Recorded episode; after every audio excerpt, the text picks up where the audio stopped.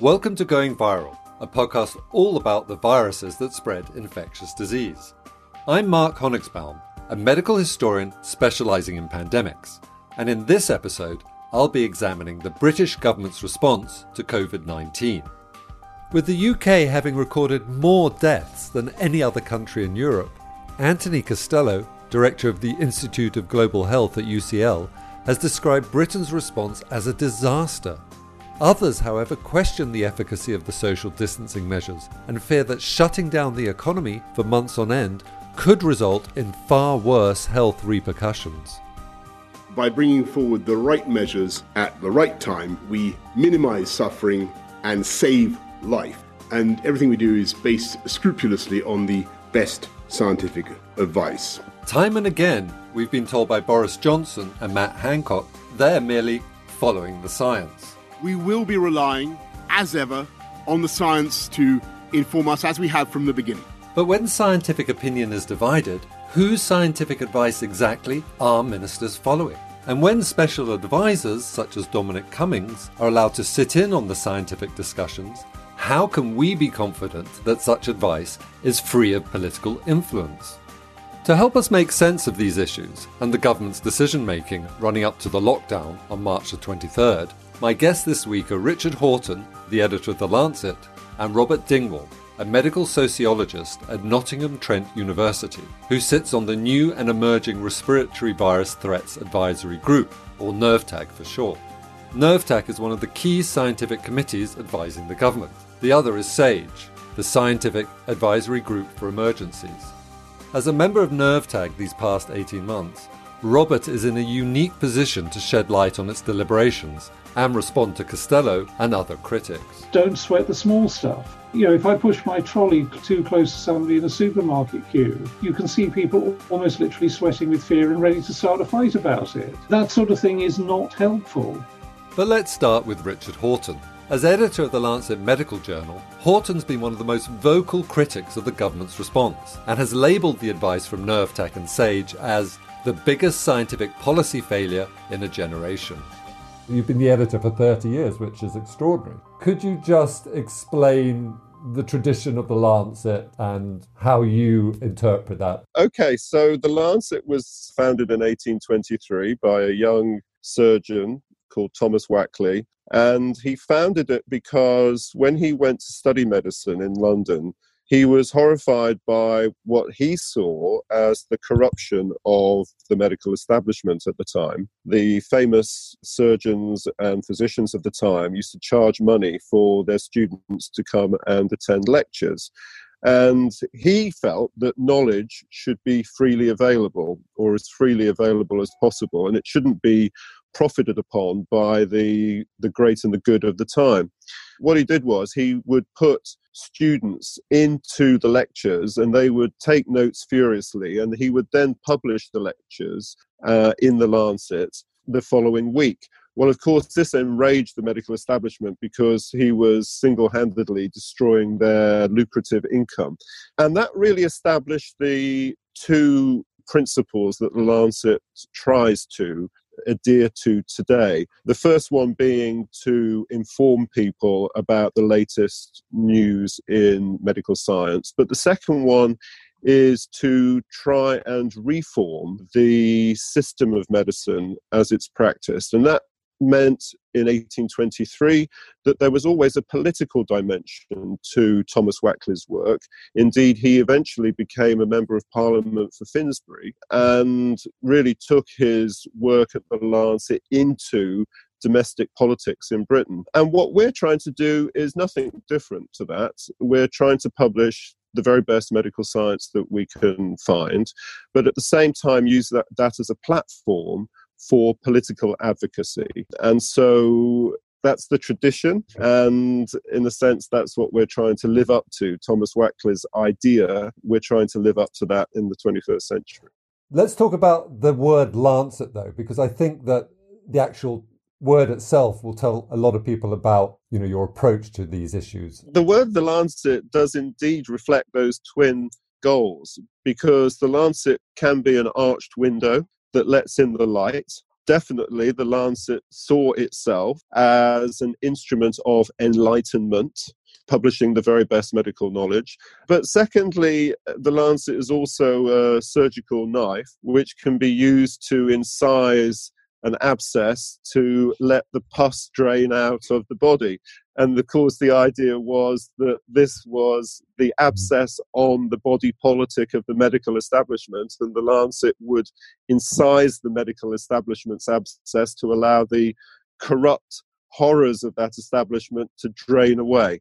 Okay, well let's let's come right up to the burning question. So you described the UK response as the biggest science policy failure in a generation. So what is the boil the, that you're lancing in this crisis, Richard? So we found ourselves at the end of January in an unusual situation. We published five research papers in the final week of January that set out the scale of what was taking place in China.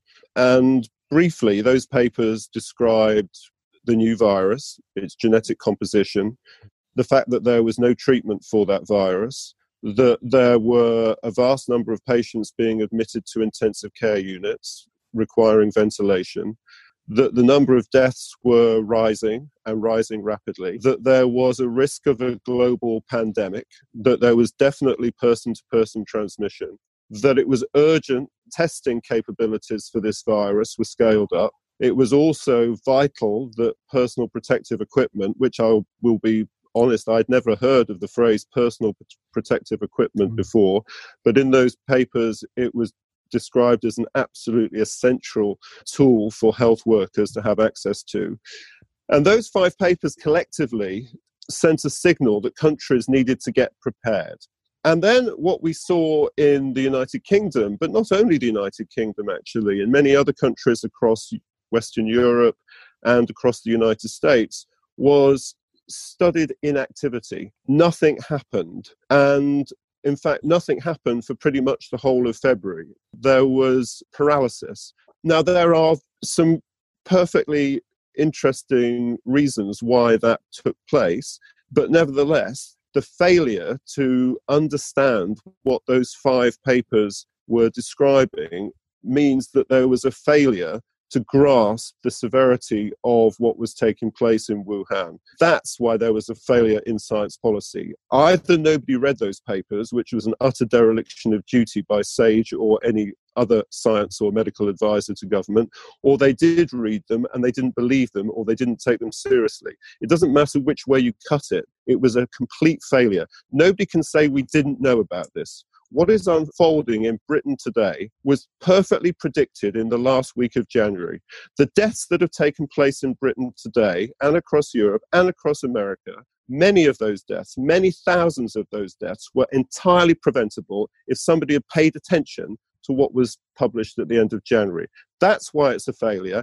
That's why I'm angry. I wanted to zero in on where exactly you think this failure was. Did it lie with the politicians or the scientists? So, for instance, right from the beginning, from the first uh, press conferences that Boris Johnson was giving, we were told, quotes, we're following the science. We will be led by the science. But we now know that there were different scientific opinions. The science was not settled. I mean, science is never settled. It's always evolving in a state of flux were the government following the science or were they abdicating responsibility for making a political decision by hiding behind the science? Let's take the two parts the science and the politics. First of all, on the science, we have a whole host of committees reporting SPI-B, Spy M, NERVTAG, and SAGE. And I completely uh, respect all of the individuals on those committees, but something went wrong. Did those members of those committees not read these papers? And if they did read them, what did they think they were describing? did they think this was just influenza? And therefore, it was something that they could write off and it, that it was mild because it was perfectly clear if you read the paper that described the genome, this was a new SARS like virus, very closely related to SARS 2002 03. So the failure is utterly clear. Some people say, well, isn't this hindsight? And I would say, no, if you read those papers, it's there in black and white. So I don't understand why any member of any of those committees advising government didn't get it. It mm. was clear, and we were urging people to take that seriously. On the political side, it is completely unacceptable to simply say, well, we're essentially outsourcing our decision making to the science or the scientists. Now, I'm not expecting Matt Hancock to read five papers published in The Lancet in the last week of January, but I am expecting Matt Hancock to ask some of his colleagues, including his ministerial colleagues, what the hell is going on in China. So there was both a hmm. scientific failure and there was a catastrophic political failure. We've seen the World Health Organization in previous pandemic outbreaks, such as swine flu in 2009, being accused of pressing this pandemic panic button too early, and then the pandemic, as in 2009, didn't turn out to be as severe as predicted, and therefore they were called, accused of crying wolf. You know, as someone who studied influenza, I remember very clearly at the beginning having this uneasy feeling. So for me, that started when I saw the extraordinary quarantine measures, and then overnight, the Chinese building this massive hospital. And I remember being asked to comment very on on Channel 4 News, but I was cautious because I was aware I don't want to be the one saying this is the big one, right? What if it isn't the big one? I don't want to end up with egg on my face. Do you think that there was an element of that? The reason why the Chinese government in Beijing locked down Wuhan on January the 23rd was because they were scared stiff. They knew that it was another SARS like episode. And they had been so humiliated back in 2002 03 on the, they were never going to let that happen again. Right. And especially with a virus that caused high mortality as as SARS did. Now, we could have seen that this was not influenza. Right. So, for the modelers, I would say all of your models were predicated on it, the next big one was going to be influenza. Fully understand that. No mm. problem with that. But that one of those papers at the end of January showed this was not influenza. You could also see that there were, of people being admitted to hospital, something like 30% of those admissions were ending up on intensive care, and half of the patients ending up on intensive care died. Don't tell me it takes you till March to suddenly change your mathematical model and realize that you've now got to double the number of patients being admitted to ITU. That information was available in January. I mean, this this is this is why I, I, I do not understand and will not excuse those who didn't do anything for the month of February because all that information was there. So you're right, of course, one has to be careful and responsible in the way one is discussing this and not to induce panic, but look at what the evidence was. This was not influenza, this was SARS Mark II. Richard is a great succession of editors of The Lancet with the journal to promote. This is Robert Dingwall, medical sociologist and a member of NERVTAG. The first national risk register in around 2000 2001 had identified uh, an influenza pandemic as the most critical risk facing the country. Low probability, but a very high impact. Uh, and you know, was sort of way out there in a in a different league to you know floods, tornadoes, hurricanes, one-off terrorist attacks, and so on and the, the pandemic influenza planning process was put into place to deal with that. I was a member of a committee called CRP, which was set up to look at the ethical aspects. I was in a unique position, as it were, to see the whole government strategy for pandemic influenza. This is 2005, 6, 7 that the work was going on. So we have this process where a national a national plan for pandemic influenza is created during the first decade of the 21st century, published in 2007. It's used as the basis for action in the 2009 swine flu outbreak. And the the results of that are reviewed by Dame Deirdre Hine, who was the former Chief Medical Officer for Wales, into, and that report was published in 2011. There's then the follow up Winter Willow exercise, which I think is 2012 wasn't a, I wasn't a participant in that, but I did see the report and have a, a number of conversations with people who were involved in it. What were the conclusions? What were the weak spots, gaps that were identified in Winter Willow in 2012? Well, I think Winter, what Winter Willow pointed to was perhaps a certain lack of flexibility in the planning. The original plan had really been based on the assumption that any future influenza pandemic would look a bit like 1918, or if not exactly like 1918, a bit like 57 or 68. You know, it would be a high impact event. I don't think anybody quite believed that it would have the mortality associated with it that we saw in 1918, mm. but it was certainly expected to be majorly disruptive. And of course, the the 2009 influenza, although it was a pandemic and appropriately labeled as such, didn't actually have that kind of impact. It wasn't a particularly serious infection, although quite a lot of people got it and it did have an impact on mortality. It wasn't the kind of, didn't really match the template of the plan. And what Dame Deirdre's report recommended was were ways really of ejecting a bit more flexibility, a bit more nuance, a bit more gradation into the response. So it wasn't quite so all or nothing. But Robert, specifically, that plan must have identified gaps in, for instance, ICU capacity, the need to stockpile PPE and maybe antiviral drugs, prepare vaccines. Well, not really, because the 2009 pandemic didn't challenge the system. It didn't stretch the system. I mean, it was accommodated without a whole lot of special measures. So it never really put pressure on the national on, on the national capacity to respond. Okay, I'm a bit confused about that because I can point you to reports in 2008 from the president of the uh, Intensive Care Society talking about the the lack of bed capacity, critical care bed capacity, and he was obviously privy to some of these exercises or planning assumptions. Uh, and he wrote he wrote that we'd need five times as many beds, that you might have to triage, introduce a lottery system. The intensivists were quite a problem in the planning because okay. they were constantly making demands that were unrealistic and unethical. And we spent a lot of time on CRP discussing the intensivist documents. We had a very ill tempered meeting with the intensivists where we were trying to explain to them why their principles for triage were wholly unacceptable. And I mean, they, they essentially they wanted the right to behave in a very to command resources, to behave in an autocratic fashion, and to be backed up by armed security guards on the door of intensive care units if the public didn't like it. Really? Yes. Wow. But but wait a second. Was that because they saw no political will to actually increase bed capacity? Well, the case for increasing bed capacity was never made in terms that anybody else found acceptable.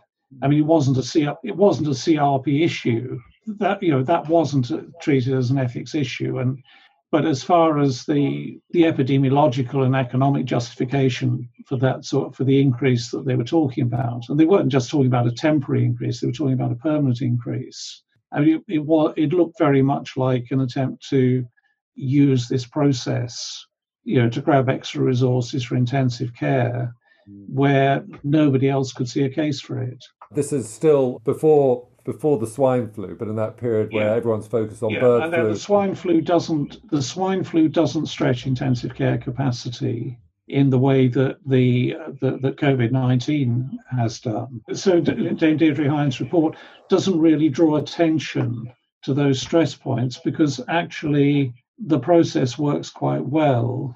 Yeah. It's just that the, the the full implementation of the 2000 plan is a bit over the top and disrupts other activities. So after 2009, the plan was reviewed, published in 2011. This is the revised plan. Yes. And then it was reviewed again most recently in 2016. Yes. What can you tell us about what came out of that review? This was, I suppose, after the Cygnus exercise or around that time? I can't tell you anything very specific about it. I mean, I've not seen any of the documents. Mm. I think that this is rather reading between the lines. I think it was probably responsible for the formation of NERVTAG, which was originally set up as a kind of horizon scanning committee. So I wasn't a founding member, hmm. but I, have been a member for roughly 18 months. And at the, begin, at the beginning, was basically receiving reports on emerging infections elsewhere. So it was looking at new strains of influenza, it was looking at MERS,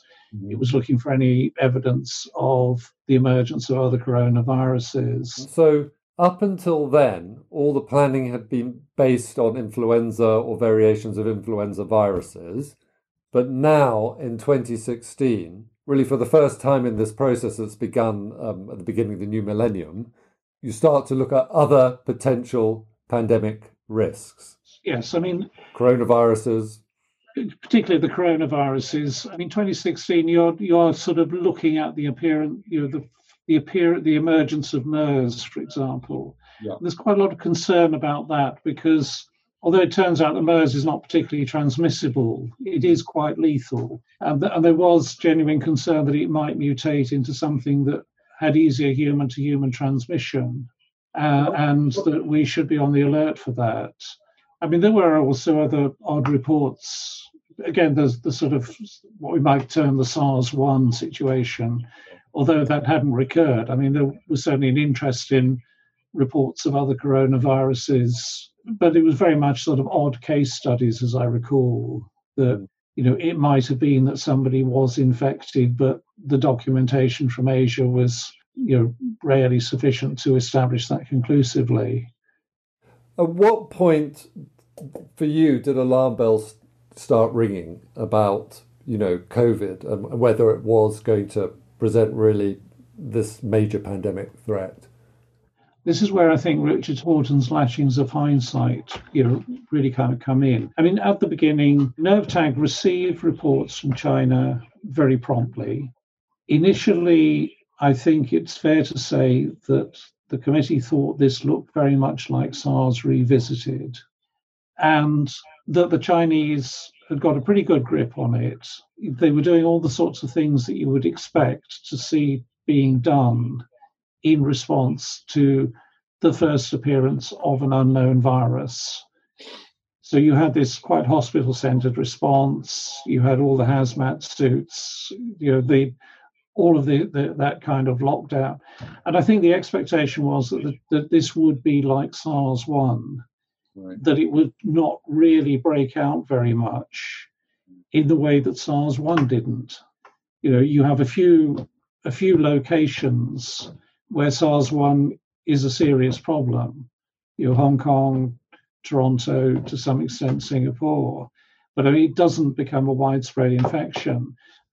It was clear that the Chinese knew what they were doing, and nobody saw any reason to question that. The moment where I started to get a feeling that, oh, this could be worrying was when I saw them having to build overnight these hospital waiting rooms. Well, we're talking, yeah, I mean, we're talking about sort of late February, and as as the knowledge of the virus increases, mm. and it, particularly the great difference between SARS one and SARS two. SARS one is not infectious until the symptoms appear, and SARS two is infectious at a pre-symptomatic point, probably for about two days.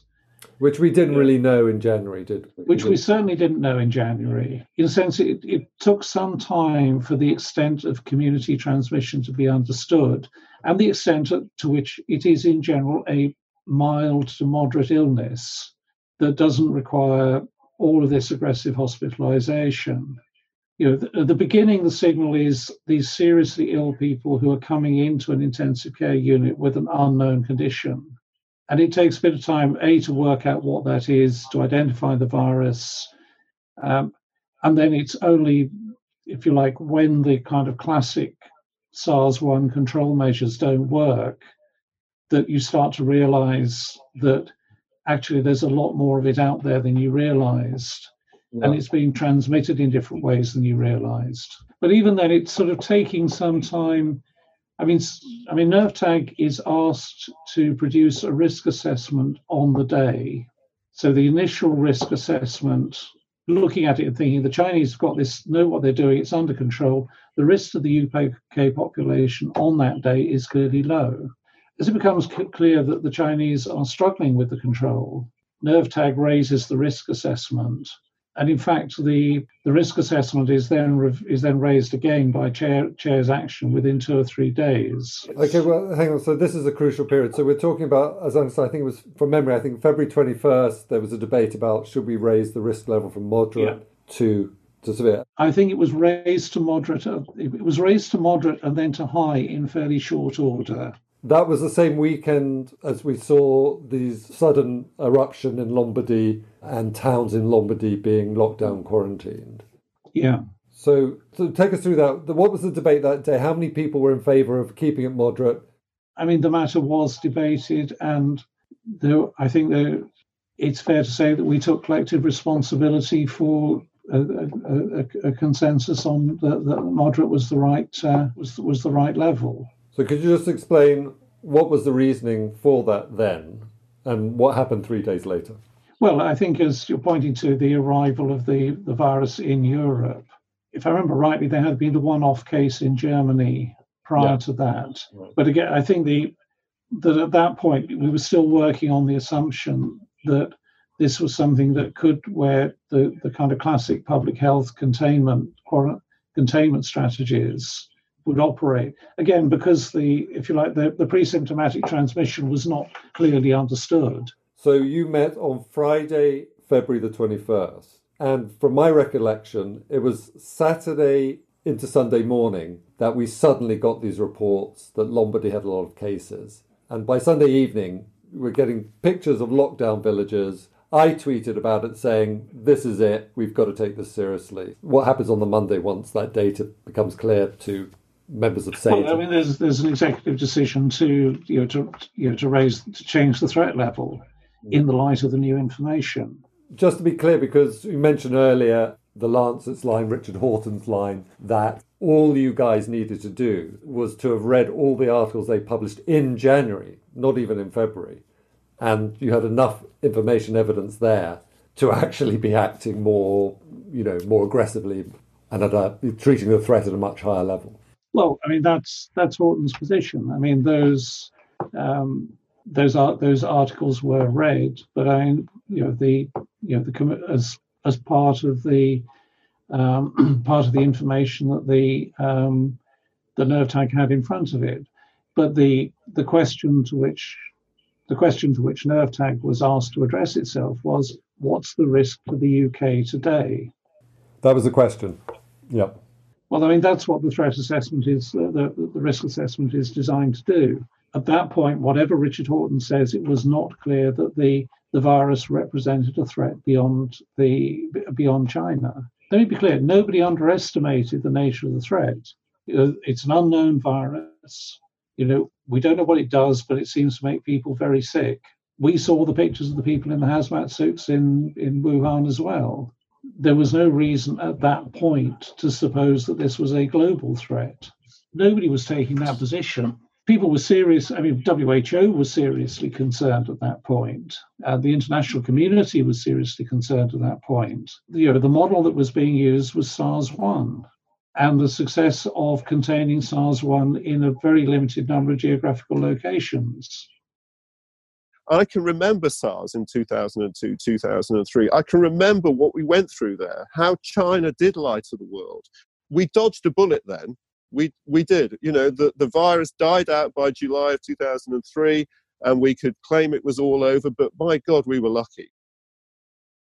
Governments are making the same calculations as the insurance industry does, which is to to recognize that there are some events which will be very rare but will be quite catastrophic if they ever happen. I mean, like, you know, the, the sort of movie scenarios about asteroids hitting the Earth, you know, which may be a sort of once in 10 million years event. And how much are you justified in, in trying to sort of scan for it in any given year? And, and the, the same is broadly true of pandemics. I mean, that, you know, they don't follow any particular pattern, but clearly they come around something like every 20 to 50 years.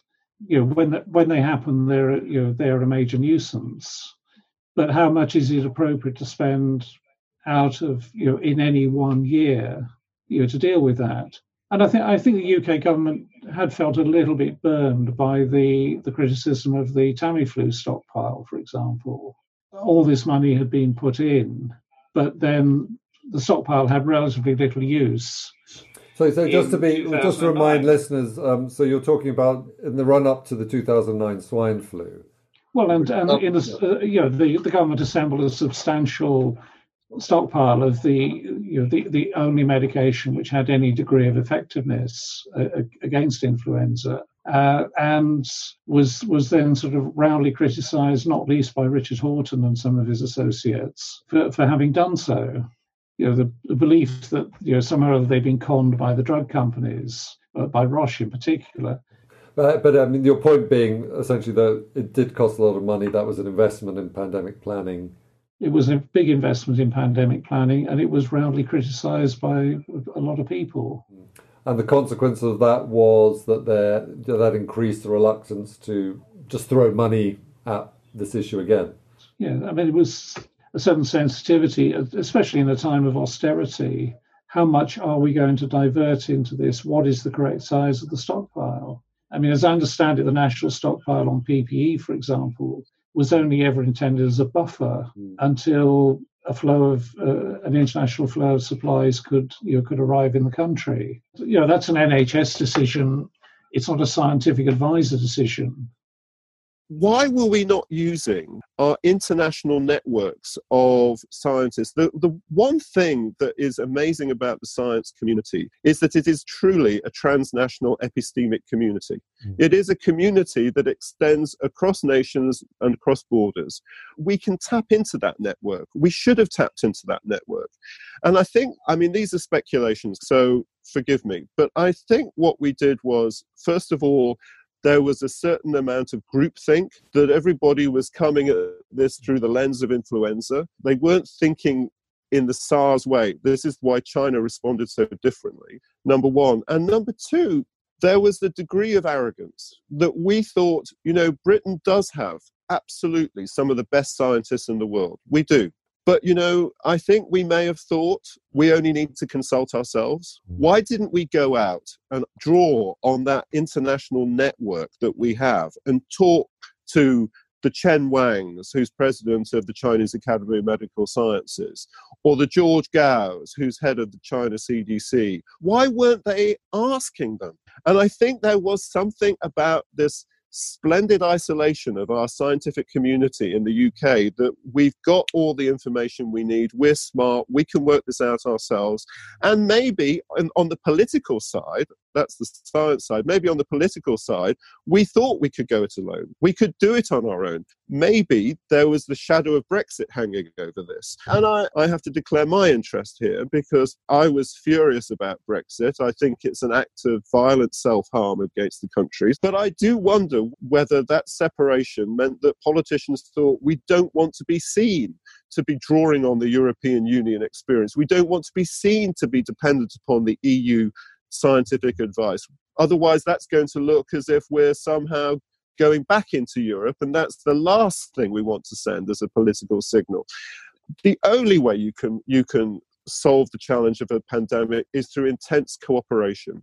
And what we did not do was intensely cooperate with our partners around the world who had this first-hand experience. We we separated ourselves in so many ways, and that was a fundamental mistake what I would say, what I have been saying, is that I think the, the government got off to a slow start.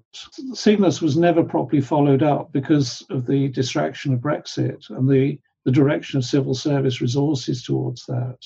And I mean, I was constantly being told in other contexts after 2016, you know, DHSC doesn't have the capacity to do this, it doesn't have the capacity to do that because we're all working on Brexit. Got that distraction in the in the process.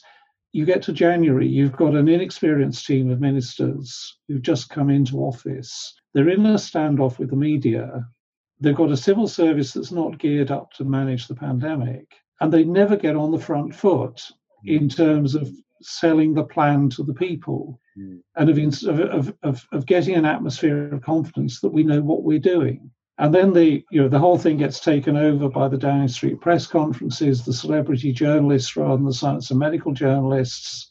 You know these people who don't really understand the the thinking, mm. but who kind of latch on to very simplistic issues and use them to beat the government with because they think that's what the job of a celebrity political journalist is about. So you're saying, contrary to the media narrative, you're saying that we actually did have a plan quite a well considered plan, a plan that, unlike uh, those of other European nations, had weighed the cost of suppressing the virus as against the impacts on the economy. But that because of Brexit, because of all those distractions, there was never a time where people got on the front foot to explain the plan in a way that may have carried wider public support. Is that right? Is that your position? Yes, that's that's what I'm saying. yeah. So tell me, Robert, what was the plan and how do you think it could have gone? Basically, the problem is that the only way out of the, the, the situation with a, with this new virus is the achievement of level of population immunity. This famous herd immunity non-strategy in inverted quotes. well, yeah, but I mean, governments have a choice about how they get there, and hopefully, the strategy that, that those those choices can be managed eventually with with vaccination as the key to population immunity rather than infection. The pandemic plan was a was a robust place to start from. It would obviously have needed fine tuning in the light of the different characteristics of this virus from the influenza viruses that it was designed to deal with. But in some respects, for example, like school closures, you know, the case against school closure was much stronger with the coronavirus because children are not don't seem to be a major vector of transmission in the way that they are with influenza. So that although you know the, the knock-on social and economic impact of school closures was was was very well understood, the you know the popular pressure to close schools proved proved, proved irresistible although it's even less appropriate with this virus than it would have been with influenza.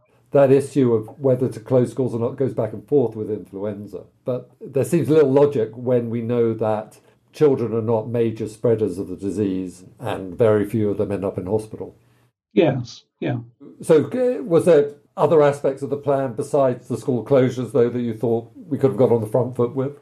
quite a lot of the social distancing you know had very little evidence base and again it sort of you know the messaging went over the top so that weekend when lombardy became you know a big story the following week i was invited on to the jeremy vine show.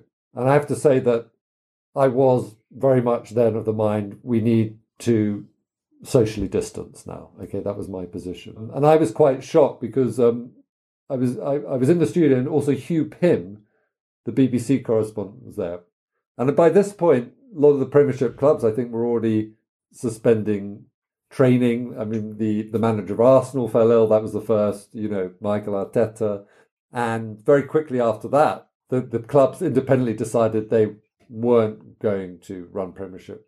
But Hugh Pym said to me, well, I've just come from the Department of Health, and they say there's no risk of you catching coronavirus in a crowded stadium.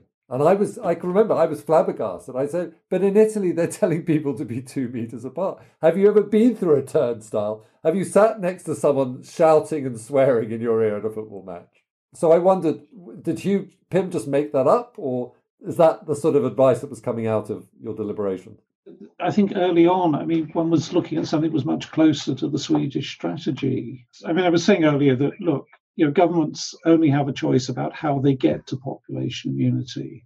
And you can either have, if you like, a managed slow burn, which is roughly what the Swedes have been trying to achieve, and which was really, I think, what we'd envisaged at the beginning, hmm. or you can have this acute lockdown, hmm. which is which I describe as a boom and bust you kind of lock everything down. You stop the you stop the infection in its tracks for a period. As soon as you release the lockdown, the infection starts up again, which yeah. is what seems to be happening in Asia. I, I, think we can only get a verdict on the on the relative merits of those strategies sometime next year when we look at you know what's the mortality over yeah. the medium term yeah. rather than day to day or week to week. Vaccinology was born in the UK we have an honourable tradition of vaccine science. And vaccine science is based entirely upon the concept of herd immunity. If you don't build up immunity in a population, um, and we saw this, of course, with the whole MMR measles story. If if you if your herd immunity drops below a certain level, there's a risk to the population that you will get community transmission of the virus and then a very severe impact. And I think we, because we've grown up in this in it being at the forefront of vaccine science. I think mm. this dominant idea of herd immunity shapes our scientific thinking. And so, with any threat like a, a virus such as this, immediately what we're thinking of is herd immunity. How do we get the population to be immune? So the reason why we were talking about herd immunity all the way through February was, I'm sure, because of our justifiably strong reputation for vaccine science, but that was allowed to color the way we thought about this particular virus, that we didn't think about it in terms of a traditional public health approach about testing and isolating and contact tracing and so on. So I think there are definitely some historical currents that, in a sense, shaped the framing that we had for what this was. Understandable, mm. but regrettable, and not an excuse. One way of looking at this crisis is it's not actually a crisis caused by a pandemic, in this case, a pandemic of coronavirus. It's a pandemic crisis caused by the systemic and decades long underfunding of health systems. And that is a political decision, and that political buck must stop somewhere. Right now, people are asking, why are we all under lockdown? There's been a lot of pushback from that particularly from the right. I'm thinking of commentators like Peter Hitchens, but even people like Simon Jenkins who are saying, well, you know, people die every year from influenza. What's different? So they just don't get it. They don't get that coronavirus is different. But where that's coming from is the sense that why are we being asked to restrict our social liberties? So my answer to that would be you're right to be angry. You should be angry with the government for not funding the health system so it can cope yes, there are definitely political responsibilities. You know, if you look at the numbers of intensive care unit beds in the UK per unit of population, we had one of the lowest rates compared with many other countries. And when we say, as I've heard the Secretary of State say, the NHS coped with this, we succeeded, the NHS worked. I say, no, it didn't. We cleared out 33,000 beds from the NHS in order to make way for patients to be admitted with COVID 19. We cancelled numerous elective procedures. The NHS didn't cope. The NHS basically stopped doing what it normally does and went into pause so it could deal with the wave of COVID 19. And now we're talking about it getting started again. But the NHS only survived because it stopped doing what it was supposed to do. We did not have the surge capacity. So there's an issue of the chronic underfunding of the NHS. But as we know from the modelling that was done, we did not plan for that surge capacity. We didn't plan for it. So that is the kind of political failure that we we should be asking government to account for since SARS, we should have been understanding that we needed to plan for another SARS like event, and we didn't do that.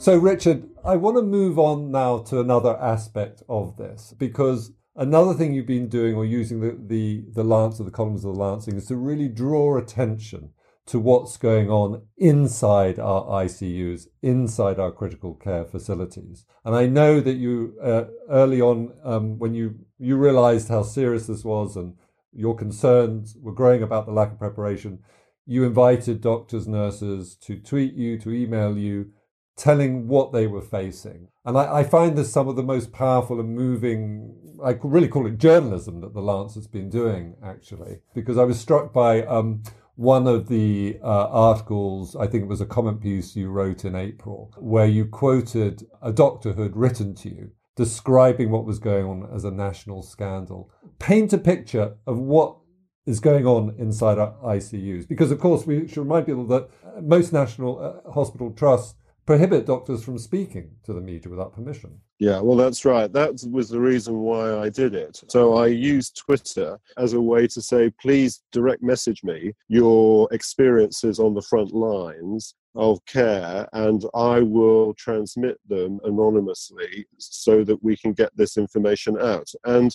I mean, it was just the most horrific story that we saw through the month of February and March. We were sending health workers into a zone of extreme danger uh, without proper protection. They didn't have full body gowns, they didn't have eye protection, their skin was exposed. The way one person described it, we, we were sending lambs to the slaughter. People were frightened when they raised concerns. The managers within hospitals were dismissing those concerns. They were threatening staff with disciplinary action. When staff wanted, were concerned about being unwell and they wanted testing, they were denied tests. I don't actually like war metaphors, but it sounded like a battlefield with staff on the one side completely unprotected from this from, from being infected and a management that was utterly indifferent to their concerns.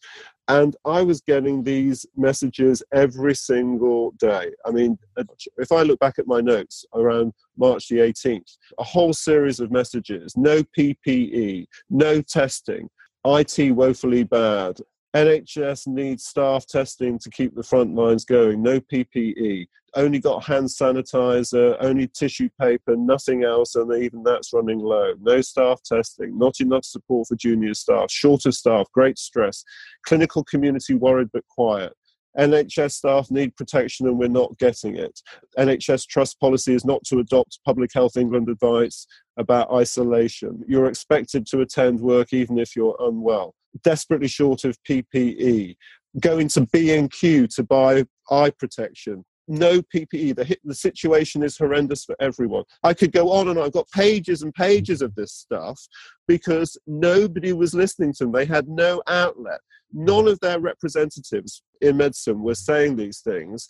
I mean, we literally abandoned the health workforce in Britain in this high risk danger zone. I think here perhaps the war metaphor is appropriate, Richard, because this this is all reminiscent of the famous shells crisis in World War One, where we, we sent our soldiers to the front line with defective shells. You know, it's the same thing. We're sending health workers to the front line of this most awful outbreak with defective equipment or no equipment no equipment, no equipment at all, and nobody was speaking up for them. Abdul Chowdhury, who died at Homerton Hospital, he put out this call for PPE, and his son is now bravely and courageously trying to hold the government to account for the fact that they didn't pay attention to what his father was calling for. I mean, it's tragic to hear that it takes the son of a doctor who died to be asking these questions of the Secretary of State why aren't our senior medical leaders doing this? Mm. They're silent, utterly silent. I don't think our listeners will realize this, but you know, your concern for NHS workers, for doctors and nurses, isn't just uh, a concern that comes from your political reading of this crisis. You you also have personal skin in this game, don't you? Are you happy to tell us about your own health struggles and what that has told you about the sort of institution we have yeah, I mean, I I trained as a medical student in the National Health Service and worked in the NHS for several years, but I haven't been working in the NHS for 25 years. And then about 18 months ago, I was diagnosed with a melanoma, and I initially had surgery, but it came back with a vengeance. And I had stage three melanoma, which was quite advanced. I had a massive operation about a year ago for that and was in hospital for a week and was, was pretty unwell, let's say. That was a big experience because in the middle of the night, when you're alone and you're frightened and you don't think you're going to live and you're in pain and something goes wrong, there was a nurse that was always there. There was somebody who was there by your side every second, every hour, every day, whether it was to hold your hand or just to do whatever it was. The NHS is the most beautiful thing the country has ever created, and the people who work in the NHS are the most dedicated citizens that uh, I've personally known what they do is mostly invisible, is mostly unseen, and yet they are the absolute, not just the backbone of the NHS, they are also the moral backbone of our country. And I found my experience with them and continue to find my experience with them because I continue on treatment um, to be nothing less than inspirational. So I feel that what we're trying to do at the Lancet and what I've been trying to do partly is also defend them because they need spokespeople. And uh, if we can do anything to speak for them, then I'm happy. We owe them a duty of care. The same care they give us, we need to respond and take care of them. Absolutely. There's nothing we've created in society that's based on compassion and love and care like the NHS. These are the values that make our society worth defending. So, Robert, tell us, what do you think our way out of this is? Well, I think the government has got itself into a very difficult situation here. It's rather disappointing that they're not taking the opportunity to get on the front foot for this phase by engaging with much more of a public dialogue, with setting out possibilities, ideas, asking for public suggestions. I mean, it's not a partisan point, but I mean, I think Nicola Sturgeon's been trying to do some of this in Scotland. Rather than saying, well, we're going to cook up another plan among among a bunch of elite actors in Whitehall, and we'll come out at a press conference one day and we'll announce it. And I think that's really important because of the the growing evidence of a level of, of anxiety, um, even fear in the population. Now, it's mm. kind of problematic, but you can see these sort of hints of, well, even if the lockdowns relax, maybe we, a lot of people won't go along with it because they're still too too anxious or too frightened. You know, people won't go back to work, they won't go shopping, they won't send their kids to school. That kind of disengagement is, I think, very, very, very problematic. I mean, the modelers just say, well, you know, keep up the social distancing without ever being specific about what that means. Do you think that there's there's been too much focus on the models and, and, and they're, they've been driving this far too much? Well, the modelers are very smart people, but I mean, what we're into is about round five of a conflict that's been going on since the foot and mouth outbreak of 2001 between the modelers and the epidemiologists, with the social scientists sitting on the sidelines and saying, look, you know, neither of you guys really understand what it's like on the ground. And that is the problem with the modeling. I mean, there are, you know, the models, they're very smart mathematicians, but the whole elaborate structure rests on very crude assumptions and very partial data. And what I've been arguing for is a more nuanced approach, which is simply saying, look, the route out is partly about public engagement. It's partly about understanding the things that are not making much contribution to interrupting transmission. And school closures are the best example of that. And there's the things which are which are just sort of pointless, which are you know like the two meter rule. I think you're on record as saying the one meter rule has some basis. In, uh, it does, yes. There is good there is good evidence for in that indoors one meter is pretty crucial. For, over, sustained for 15 minutes, you know, fleeting and fleeting contacts are, are not the way in which this virus gets transmitted. Could we also talk about elderly people? So I, uh, yeah. I have an 88 year old mum who has been on lockdown since Lombardy because that's yeah. where I impose restrictions. She's getting very frustrated, and um, rightly so. And, you, and you're bullying her into locking her down what you know where where does her autonomy come in where where does her right to make a decision about okay i might not have an awful lot of my life left but this is not a very nice way of living it and uh, you know i would choose to take those risks and I think we have to respect that. I shall be 70 in August, and I'm damned if I'm going to be, start self isolating just because it's my birthday. And certainly, I think the the way out of this is to focus much more on the ends than on the specific means you know, it is to trust people, it is to say to communities, work some of these things out within a framework that we can help you with. Don't sweat the small stuff. You know, if I push my trolley too close to somebody in a supermarket queue, and you can you can see people almost literally sweating with fear and ready to start a fight about it. That sort of thing is not helpful. So, Richard, what should we be doing that we haven't been doing until now? First yeah. of all, we need to use the month of May to ramp up our testing capacity, recruit 18,000 contact tracers, so that when we've got R zero low, hopefully around 0.5, we can start to gently lift the lockdown. Then we go in and do the contact tracing, so we drive down R zero even more. We extinguish community transmission. That's the first step. Step two, after that, you gradually, incrementally expand economic activity. We're going to need to keep some things in place, like physical distancing, possibly face masks and things aren't going to go back to normal for many, many months because of the risk of a second wave. We do need to build up this surge capacity in the NHS. We can't have this situation where we chuck out 33,000 beds just in case there is another wave coming. So the NHS has somehow got to cope with that 33,000 business as usual and in addition, plan in case there is a second wave. And that's going to require a considerable expansion of the health service. We're going to have to invest heavily in the NHS.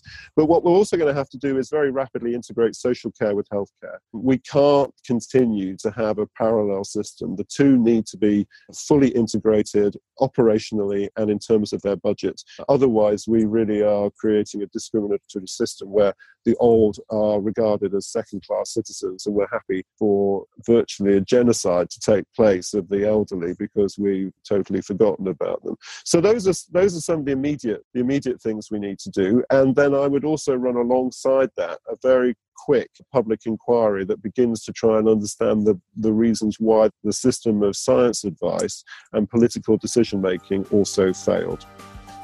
So, who's right? Are we risking a genocide of the elderly, as Horton puts it? Or do we need to take a more balanced and nuanced assessment of the risks and learn, as Dingwall puts it, not to sweat the small stuff?